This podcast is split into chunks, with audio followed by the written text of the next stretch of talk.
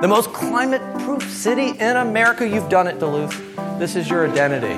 In 2019, Professor Jesse Keenan produced a branding package for the small city on Lake Superior. His proposals included taglines like Duluth, not as cold as you think. For anyone familiar with the town, the idea of Duluth as a place to escape to rather than from is a bit surreal. Bob Dylan spent his earliest years there. Here's what he remembers about his hometown the violent storms that always seem to be coming straight at you and merciless howling winds off the big black mysterious lake with treacherous 10 foot waves. But people across the country and the world are already leaving their homes because of climate change. In the coming years, their numbers will increase. The only question is where they will go. Today on the show, we're talking about what it means to call a place climate proof and whether those places are ready for all that label entails. Are these cities prepared to welcome new neighbours, some displaced by disasters, and others seeking to avoid them altogether? I'm Laura Marsh. And I'm Alex Pareene. This is the politics of everything. In January, New York Times reporter Debra Kamin traveled to Duluth, Minnesota. She wanted to report on people who've moved there to escape the effects of climate change. Duluth's population has been just under 90,000 for decades, but in the last five years, nearly 2,500 people have moved to the former industrial town from all over the country. Almost all of these new arrivals say they have migrated there in part because of concerns about natural disasters and rising temperatures. One person Debra talked to said she moved her family to Duluth with a Pollyanna ish idea that we were moving to safety. Debra, thanks for joining us today. Thanks so much. It's great to be here. So tell us about some of the new arrivals that you met in Duluth. What sort of places were they coming from and why did they end up there? The new arrivals are super diverse. They're coming from places like California, New Mexico, Colorado, anywhere that has really been facing more extreme versions of climate change over the past few years. We're talking wildfires or extreme heat. Mm-hmm people from there are coming to Duluth to start their lives over in a place that they feel is going to be a little bit, quote unquote, safer as the world gets hotter and weather gets more wacky. If they're looking at the map of the US, what makes their finger land on Duluth? so I don't think anyone's finger naturally lands on Duluth. I think you have to put your finger on the map. I mean, I couldn't have found Duluth on a map when I started writing this story. But Duluth has had a lot of attention because there is a man named Jesse Keenan. He is a professor at Tulane. He used to be at Harvard. And four years ago, he created a list of these quote unquote climate proof cities based on a mm-hmm. bunch of calculations that we can talk about.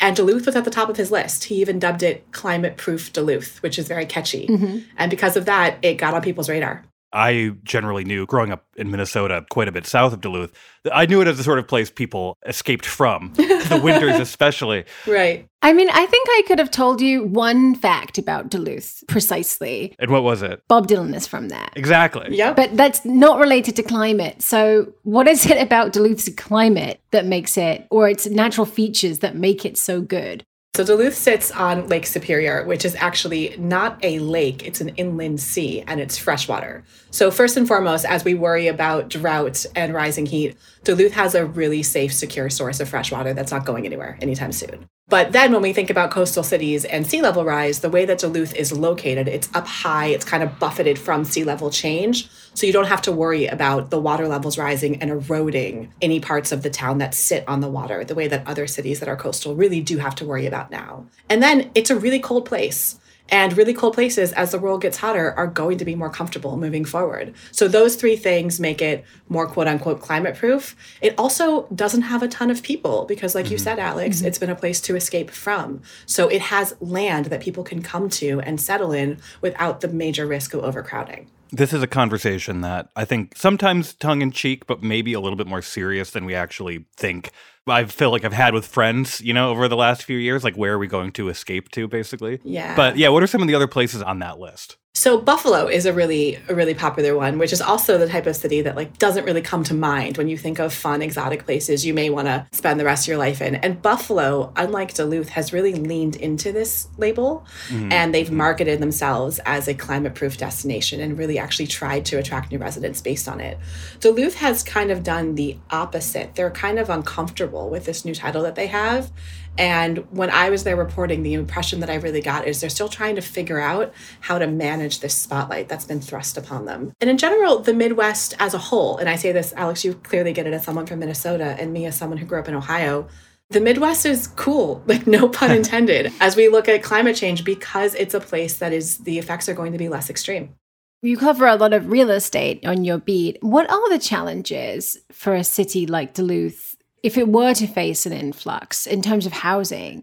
There's major challenges, and they tend to do with space as well as with the market itself obviously real estate prices operate on the concept of supply and demand. So mm-hmm. when you mm-hmm. have an influx of people coming in, the demand is going to go up, but the supply, unless we start building, is going to remain constant. Mm-hmm. And in addition to that, where most of these people are coming from are places where homes are more valuable. A home in California is worth a lot more than a home mm-hmm. in Duluth, Minnesota. So if you sell your home for a million dollars and you come in and you're competing in a real estate market with people who didn't sell their homes for a million dollars, they may mm-hmm. have sold them for $300,000, dollars mm-hmm. you're going to have a market that's suddenly flooded with cash, which makes it really difficult for people who've been living there and saving up for houses for years. And some of those people arriving there, I would imagine, might still be earning their California paychecks. Totally. Right? In the sort of remote work world. And that's another very important point because one of the reasons that Duluth is seeing so many new residents is it used to be you couldn't move from the town you were in because you mm-hmm. couldn't leave your job or you didn't want to choose from the jobs that were available in a smaller city if your industry, you know, wasn't popular there.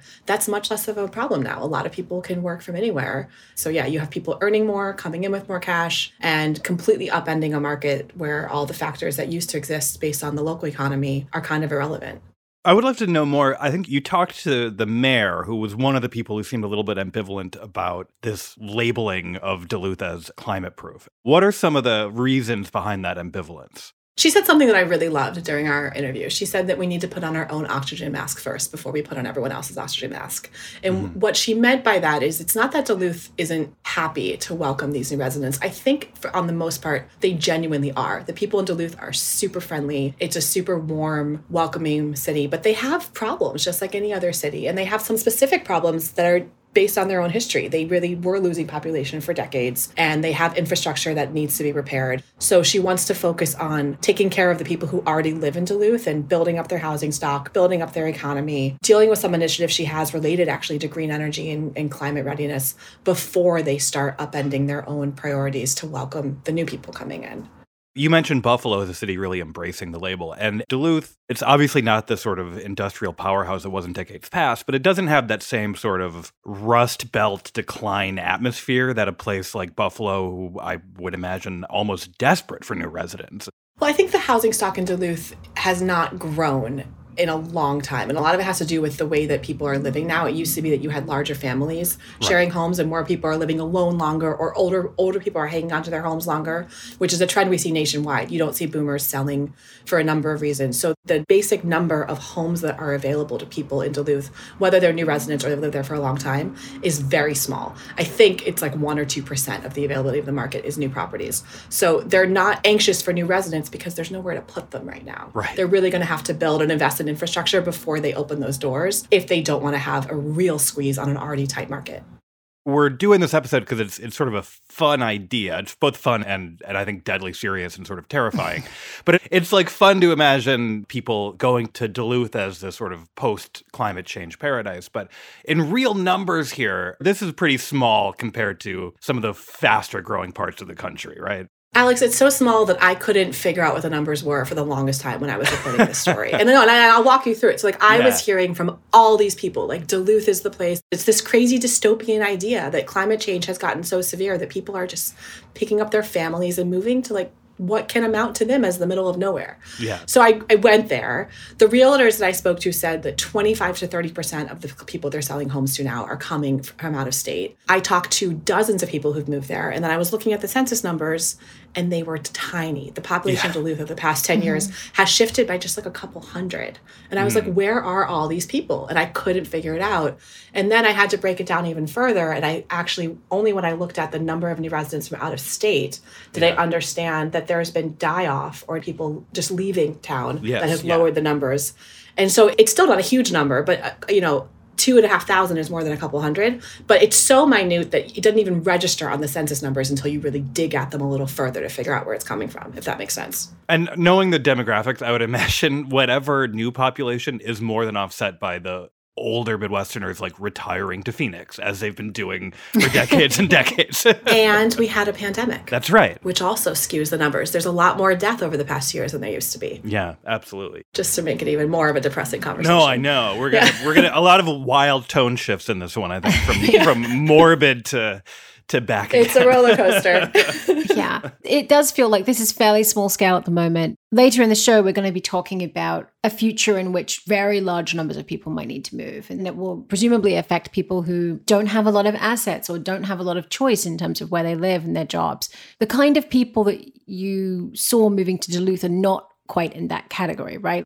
Choosing to move right now because of climate change mm-hmm. is a privilege. And it's people who have the privilege to be able to do so, both financially, based on the fact that they have education and jobs that are portable, based on the fact that they have support systems that they can either take with them or they don't rely upon so they can mm-hmm. move. I mean, if you're a single mom and you rely on family nearby to watch your children, you can't pick up and move across the country because you're not going to have that. There is a lot of privilege inherent with the ability to move. And the people I spoke to who've done it are very aware of that as well. Mm-hmm. And there's also this concern that nobody wants to come in to a place that they're choosing to go to as a refuge and then be a gentrifier. Nobody wants to have that role.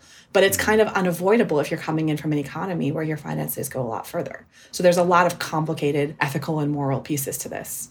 You do cover real estate more broadly, and I'm wondering how much realtors, both in Duluth, but also just more generally, are factoring climate into sales now and also how much banks and lenders are taking this seriously and maybe beginning to drive some of these movements? It's starting. It's not at the point that I personally think it should be based on the irrefutable evidence that we have that climate change is happening and is getting more extreme. But you are absolutely seeing, for example, in California, you can now find that it's just impossible to get wildfire insurance in places where you used to be able to get mm-hmm. it. And then you have stories like Kim Kardashian and other celebrities hiring their own firefighters during wildfires because they simply have the they have the resources to take care mm-hmm. of the mm-hmm. problem themselves when you have homeowners who either will lose their homes or they'll have to pick up and move to get out of an area of danger You also now have insights like Zillow and Realtor.com. There's flood risk ratings and other mm-hmm. climate change ratings that appear on home listings. And that's a new thing that didn't exist until a few years ago. Whether or not buyers are aware of that or looking at it, I don't know because the fastest selling areas of the country are still the ones that are most at risk. Yeah. So it's the coasts, it's the warm areas, also the places where home prices are the highest because people are either not aware of it or they don't want to see it. But it's there, the risk is there. It's starting to play into the financial decisions that banks and lenders are making, but very slowly. No, that's really interesting. I think it certainly seems like continued growth in the Sun Belt. I don't know. It seems unsustainable to me, but it has been continuing for a very long time. You know, it's kind of like fast fashion, right? Like we all know that we shouldn't buy clothes that are made in sweatshops and will end up in landfills. We all know that it's better to buy things that are, you know, made more sustainably and might cost more.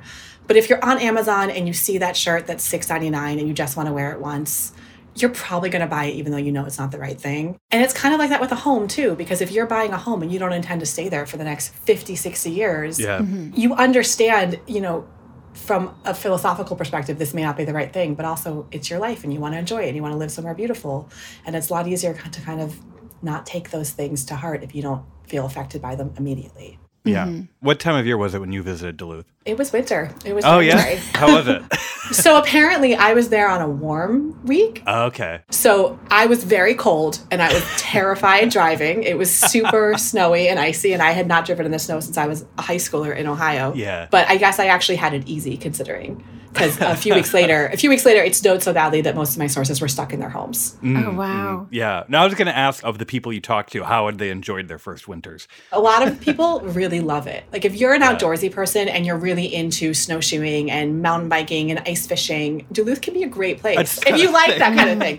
I personally do not like that kind of thing, and Duluth would not be the right place for me. But I mean, there's my lead source. One of the guys that I spoke to is from California, and he now surfs on Lake Superior because. Yeah that's wild. You, which I also did not know this was a thing, but the uh, there's waves on Lake Superior. They're caused by the wind, which is yeah. different than waves in the ocean. And there's a surf community that goes out there in these heavy duty wetsuits, and they get icicles on their wetsuits and in their hair, and it's crazy, and they love it. So if you are into that and you're into the thrill, Duluth can totally be a paradise for you. You just have to be the right kind of person. On that note, I was going to say, Laura, do you, how does that sound to you? yeah, that sounds like a very tough sell to me, but I can I can imagine my husband going all in on the ice surfing. So maybe maybe it could be a climate refuge for us. Debra, thank you so much for talking to us. Oh, my pleasure. It's been so fun. You can read Debra Kamin's article, Out of Towners Head to Climate Proof Duluth, at the New York Times. We've been talking to people who, for the most part, have voluntarily relocated to avoid climate disasters. But what about people who have less of a choice? After the break, author Jake Bittle joins us to discuss the future of climate change and the displacement it will bring. The future of climate migration will likely be bigger than the couple of thousand people who've moved to Duluth. A recent Census Bureau survey found that in 2022, more than 3 million Americans were displaced from their homes because of natural disasters. More than a quarter of those people were either out of their homes for more than six months or still haven't returned. Jake Bittle's recent book, The Great Displacement, looks at parts of the country where climate disasters have already begun to reshape daily life. He foresees a large scale displacement of people from the worst affected areas to more hospitable parts of the country. Many of the people who move in the future won't be doing so out of an abundance of caution, but because disaster has already hit. These movements, Jake writes, will be unpredictable, chaotic, and life changing. Jake, welcome to the show. Thanks for having me. So, your book is called The Great Displacement. When you talk about people leaving their homes and finding new places to live, what kind of scale are you envisioning? Yeah, so investors are already displacing hundreds of thousands or, or millions of people for any length of time each year. And most of those people do end up making it back home. But if even a few tens of thousands per year don't end up making it back to the same places that they lived before, then you're talking about in the single to double digit millions by the mid century. Most of those movements are over relatively short geographic distances. Even when they're permanent, they're still moving 10 to 15 miles within the same city or within the same metropolitan area. But I think that by the middle of the century, you're going to see probably more of those movements start to be longer distance. It starts to add up, and it doesn't look like one coherent sort of movement or march mm-hmm. northward, but it's quite a lot of people. And there's this sort of just element of instability that I think becomes kind of chronic for people who live in areas that are perennially prone to disaster. Mm-hmm. I mean, your book covers a pretty wide swath geographically of the US coastal areas, desert areas, areas by rivers that are drying up. Talk us through some of the places that people are increasingly having to leave. Yeah, the two places that have seen the biggest outmigration so far would be parts of the Gulf Coast, where after repetitive shock from hurricanes, the places just sort of empty out because they don't have the infrastructure to rebuild. And California has seen a lot of outmigration because of the chronic stress of wildfires. Not only people losing their homes, but also people just sort of getting fed up with constant exposure to smoke and particulate matter from the smoke. You called your book The Great Displacement. Often, when we hear about people moving for climate change related reasons, climate migration is sort of the term used. And I guess to me, that sort of describes maybe some of the people we were talking about earlier who sort of voluntarily chose to go somewhere else because it seemed like a better place in the future. Why did you decide to use the term displacement instead? Because I think the predominant form of movement is just domestic, involuntary movement from one home to another, to another, to another, potentially back to the original place, because people just don't really have a choice. And those reasons are often physical, because the house isn't there, or they're economic and financial, right? So in housing studies and in discourse around housing, displacement is like a universal term for when somebody gets evicted or when they get priced out of a neighborhood. We call them displaced. And I kind of thought that that was like a more apposite term for what's happening in a lot of the places that are most vulnerable to climate change. It doesn't really look like a voluntary point A to point B migration in most cases. You mentioned that most of the moves people are making are fairly small moves. So if you live in a coastal area that's been flooded, maybe you're just moving a couple of miles inland, higher ground. What kind of factors affect people's ability to actually find that next place they're going to move to. So I think for most people, there's a social and economic logic that makes people want to stay. If you have a job, for instance, or if you have a family, you probably just want to stay relatively close to your family. But there's a second thing, which is equity in your home, if you are a homeowner, and insurance. In a lot of cases, people just if they want to leave the specific house and they get an insurance payout and they can go somewhere else, they have to find something that's comparable in price. So this precludes people from going, okay, well, I'm in rural Louisiana. I don't want to be here anymore. Why don't I move to Chicago where there's not much risk of civil rights because they can't afford it. And the opposite thing happened in California, where people got really fed up with the fires. They sold their homes, which are worth a million five or two million, and they moved to Boise, much less fire exposure, where home values are much lower. And so they mm-hmm. could basically have their pick of the litter in terms of the housing market there.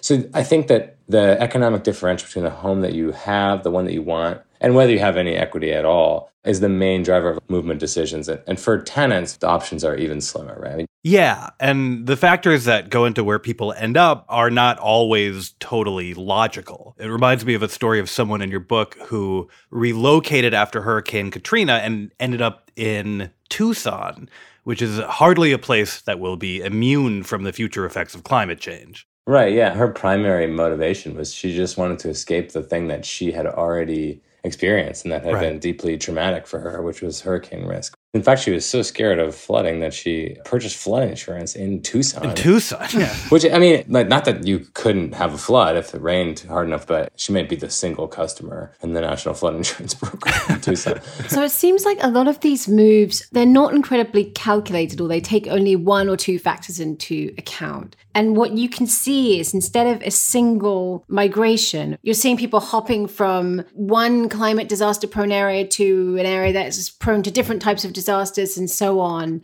So oh, I'm wondering if the movement here is more like lots and lots of hopping around, a process of being displaced more or less continually rather than just a move from A to B. Yeah, I think for the most part, the climate change is usually the main factor in somebody leaving a certain place if they lose their home or if it gets too expensive to live there because there's not enough housing because it got destroyed in a fire. But where people end up right now doesn't seem to be predominantly influenced by considerations of climate change. And in fact, it looks like people just kind of start to mimic the existing trends of migration that are independent of climate change. We have a lot of movement into Sunbelt states. People want to live in places like Dallas, Atlanta, and so people from the most vulnerable areas like coastal Louisiana, California, they end up when they get displaced by climate change, they just merge onto the highway of existing migration trends. If the South becomes much less hospitable because of extreme heat, which is like a chronic problem, it's not just like once every 10 years, then maybe those places start to look a lot less appealing.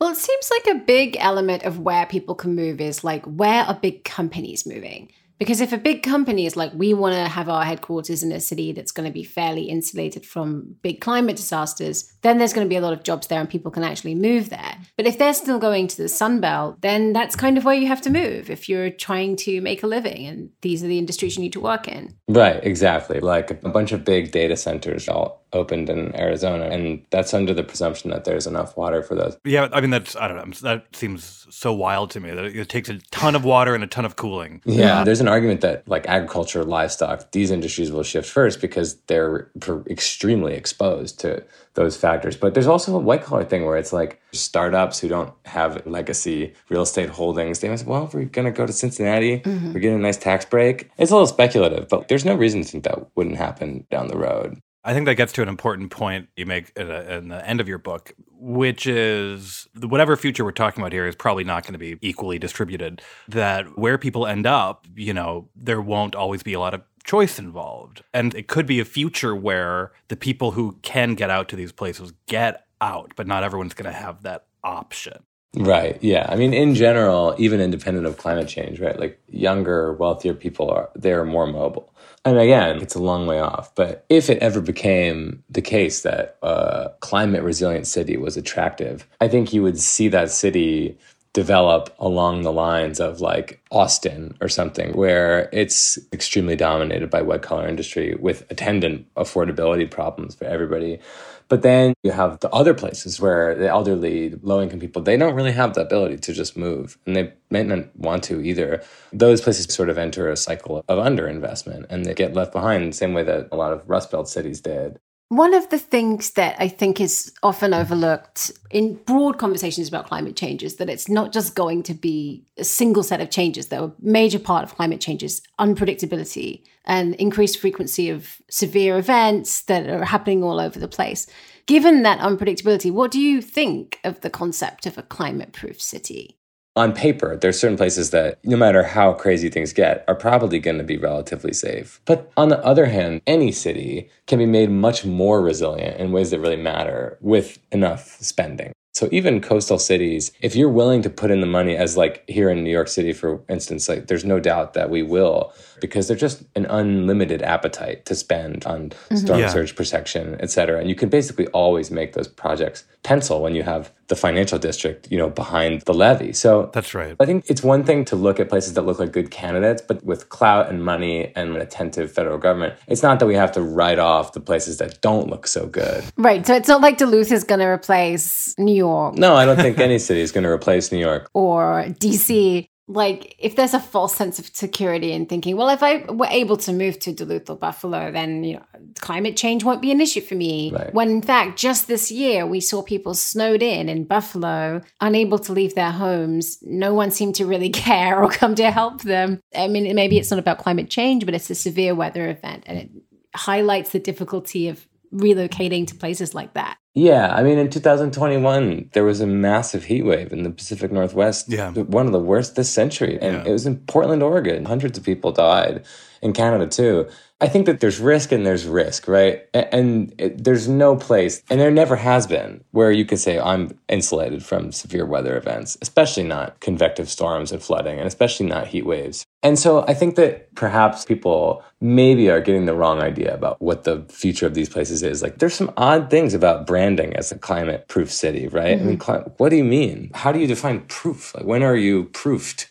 Like, I think Portland, up until the moment of the heat wave, probably would have said, like, we're pretty resilient to climate change. So I don't think that the climate proof cities, there's a possibility that 50 years down the road to say, oh my shit, I really wish I wasn't a climate proof city because this comes with all kinds of problems. I mean, there's maybe a, an upside, right, if you're Duluth, but not necessarily like an unclouded one. I want to get to some of your, I guess, prescriptions. We're talking about resiliency, and we can talk about resiliency in terms of building levees or elevating highways. But I want to talk about what you think the country needs to be doing and what we need to be doing to prepare not just in terms of infrastructure, but what you think the country owes to the people who are going to be displaced in the future if you think about this for a while, you start to realize that it's not easy to make a distinction between people who move because of climate change and people who move because of affordability problems or because of the eventualities of life. And I think that if you want to say, well, what should we do for people who are displaced by climate change?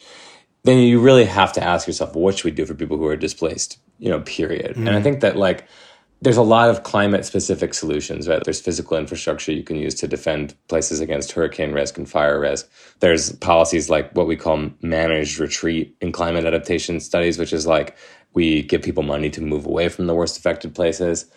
But then there's a whole mess of affordability and displacement and financial kind of immiseration that can really only be solved by tackling the problem of housing. You want to make sure everyone has a safe place to go that entails a much bigger conversation than just what do we do about people who have to leave Miami. And it's really, really hard to see what a comprehensive solution to that would look like. And you have to spend a lot more money, I think. The mm-hmm. federal government is really the only entity that has anything like the necessary resources to solve this problem. There's just not any other game in town. Yeah. And we're talking primarily about I guess, domestic moves within the United States. But the question is, I think, going to only become more urgent about what we ought to do about people being displaced internationally. What are your thoughts on that? I think that the way that we used to think about housing is like if you're a citizen of the United States and you're from here, then you should get housing because you live here and we'll like try to provide you housing. But then there's a second moral obligation, which is the US and other wealthy countries emit the vast majority of historical carbon. And mm-hmm. to the extent that there's international climate displacement from developing countries, from small island states, from Central America, a lot of that can be laid and has been laid directly at the feet of the US and Germany, the other historical emitters, the United Kingdom, as that burden of migration sort of starts to get shifted across international borders. There's a pretty strong moral obligation that I think more and more people will recognize in very clear terms that those countries, which are not coincidentally very temperate, temperate with access to resources, yeah, right, right and well resourced, provide housing for the people in shelter and sort of just a better life for people who don't really have a choice but to come there. You end up kind of in this place of like, you know, the wealthiest and best resourced countries really need to make sure that the people from other countries and from their own countries who lose their homes end up with safe and affordable shelter. All right, Jake, thank you so much for talking to us today. Thanks so much. Jake Bittle's book, The Great Displacement Climate Change and the Next American Migration, is out now. The Politics of Everything is co produced by Talkhouse. Emily Cook is our executive producer. Lorraine Cadamatori assisted on this episode. Myron Kaplan is our audio editor. If you enjoy the politics of everything and you want to support the show, one thing you can do is write a review wherever you get your podcasts. Every review helps. Thanks for listening.